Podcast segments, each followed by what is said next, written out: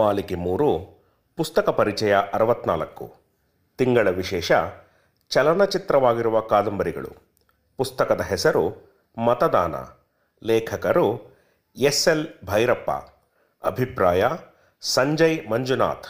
ಓದುತ್ತಿರುವವರು ದೀಪು ಸುರೇಂದ್ರನಾಥ್. ಆದರ್ಶವನ್ನೇ ಮುನ್ನಡೆಸುವುದಿಲ್ಲ. ಅನುಭವವೂ ಕೂಡ ತುಂಬ ಮುಖ್ಯ ಮನುಷ್ಯನಿಗೆ. ಅನುಭವಗಳು ಕೊಡುವ ಪರಿಪಕ್ವತೆ ಮತ್ಯಾವುದೂ ನೀಡುವುದಿಲ್ಲ.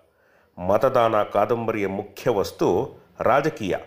ಆದರೆ ಕಥೆಯೊಳಗೆ ಸಿಗುವ ಮಾನವನ ನಡವಳಿಕೆಗಳು, ಯೋಚನೆಗಳು, ಪರಿಸ್ಥಿತಿಗಳು ಇನ್ನೊಂದು ತೆರನಾದ ಆಯಾಮ ನೀಡುತ್ತದೆ ಓದುಗನಿಗೆ.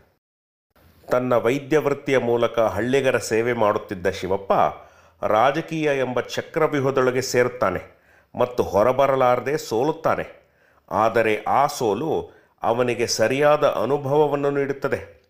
ಸಾದರಳ್ಳಿಯ ಸಂಬೇಗೌಡರು ಮತ್ತು ಶಿವಗೆರೆಯ ರಾಮಲಿಂಗೇಗೌಡರು ಪರಸ್ಪರ ರಾಜಕೀಯ ವಿರೋಧಿಗಳು. ಅವರಿಬ್ಬರ ಮನೆಯಿಂದಲೂ ಶಿವಪ್ಪನಿಗೆ ಸಂಬಂಧ ಹುಡುಕಿಕೊಂಡು ಬರುತ್ತದೆ.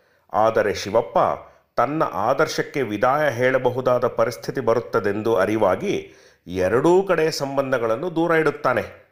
ವಿಪರ್ಯಾಸವೆಂದರೆ ಅವರುಗಳ ರಾಜಕೀಯ ಚದುರಂಗದಾಟದಲ್ಲಿ ಬಲಿಪಶುವಾಗುತ್ತಿರುವುದು ಅವನಿಗೆ ನಿಧಾನವಾಗಿ ಅರಿವಾಗುತ್ತದೆ.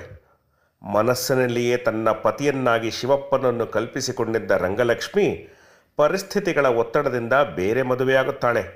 ತನ್ನಪ್ಪ ಸತ್ತ ನಂತರ ಅವಳು ಧೈರ್ಯವಾಗಿ ಅಂಡೆ ಪಿರ್ಕಿಯಂತಹ ಗಂಡನನ್ನು ಧಿಕ್ಕರಿಸಿ ಮುನ್ನಡೆಯುವ ರೀತಿ ಇಷ್ಟವಾಗುತ್ತದೆ. ಸಾಯುವ ಸ್ಥಿತಿಯನ್ನು ಮೂರ್ನಾಲ್ಕು ವಾಕ್ಯಗಳಲ್ಲಿ ಕಟ್ಟಿಕೊಟ್ಟಿರುವ ರೀತಿ ಉಸಿರನ್ನು ಬಿಗಿ ಹಿಡಿಯುವಂತೆ ಮಾಡುತ್ತದೆ. ಶಿವಪ್ಪನಿಗೆ ರಾಜಕೀಯ ಬೇಸರ ತರಿಸಿದರೂ ಅದರಿಂದ ಉಂಟಾದ ಅನುಭವದಿಂದ ತನ್ನ ಆದರ್ಶವನ್ನು ಇನ್ನೂ ಉತ್ತಮ ರೀತಿಯಲ್ಲಿ ಮುಂದುವರಿಸುತ್ತಾನೆ.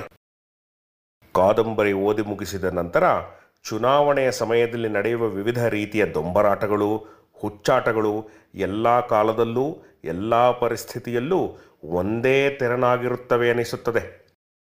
ರಾಜಕೀಯದಲ್ಲಿ ಬೇಕಾಗಿರುವುದು ಆದರ್ಶ ಒಳ್ಳೆತನಗಳಲ್ಲ. ಗೆಲ್ಲುವ ರೀತಿ ಮತ್ತು ಅದನ್ನು ಉಳಿಸಿಕೊಳ್ಳುವ ಛಾತಿ ಅಷ್ಟೇ ಬೇಕಾಗಿರುವುದು. ಮತದಾನ ಭೈರಪ್ಪನವರ ಕ್ಲಾಸಿಕ್ ಕೃತಿ ಅಲ್ಲದಿದ್ದರೂ ಒಂದು ಉತ್ತಮ ಕೃತಿ. ಮತದಾನ ಚಲನಚಿತ್ರವಾಗಿಯೂ ಮೂಡಿಬಂದಿದೆ. ಕಾದಂಬರಿ ಮತ್ತು ಚಲನಚಿತ್ರದಲ್ಲಿರುವ ಕಥೆಯ ಹೂರಣ ಒಂದೇ ಆದರೂ ಚಲನಚಿತ್ರದಲ್ಲಿ ಚಿತ್ರಿತವಾಗಿರುವ ಧಾಟಿ ಬೇರೆ ರೀತಿಯದು. ಕಾದಂಬರಿ ಓದುವ ಆನಂದವೇ ಬೇರೆ. ಒಮ್ಮೆ ನೀವು ಓದಿ ನೋಡಿ, ಚಲನಚಿತ್ರವನ್ನೂ ವೀಕ್ಷಿಸಿ. ರಾಜಕೀಯ ಬಲ್ಲದವರಿಗೊಂದು ತಿಳಿಯುವ ಅವಕಾಶ. ನೀವು ಓದಿ, ಆನಂದಿಸಿ. ಧನ್ಯವಾದಗಳು.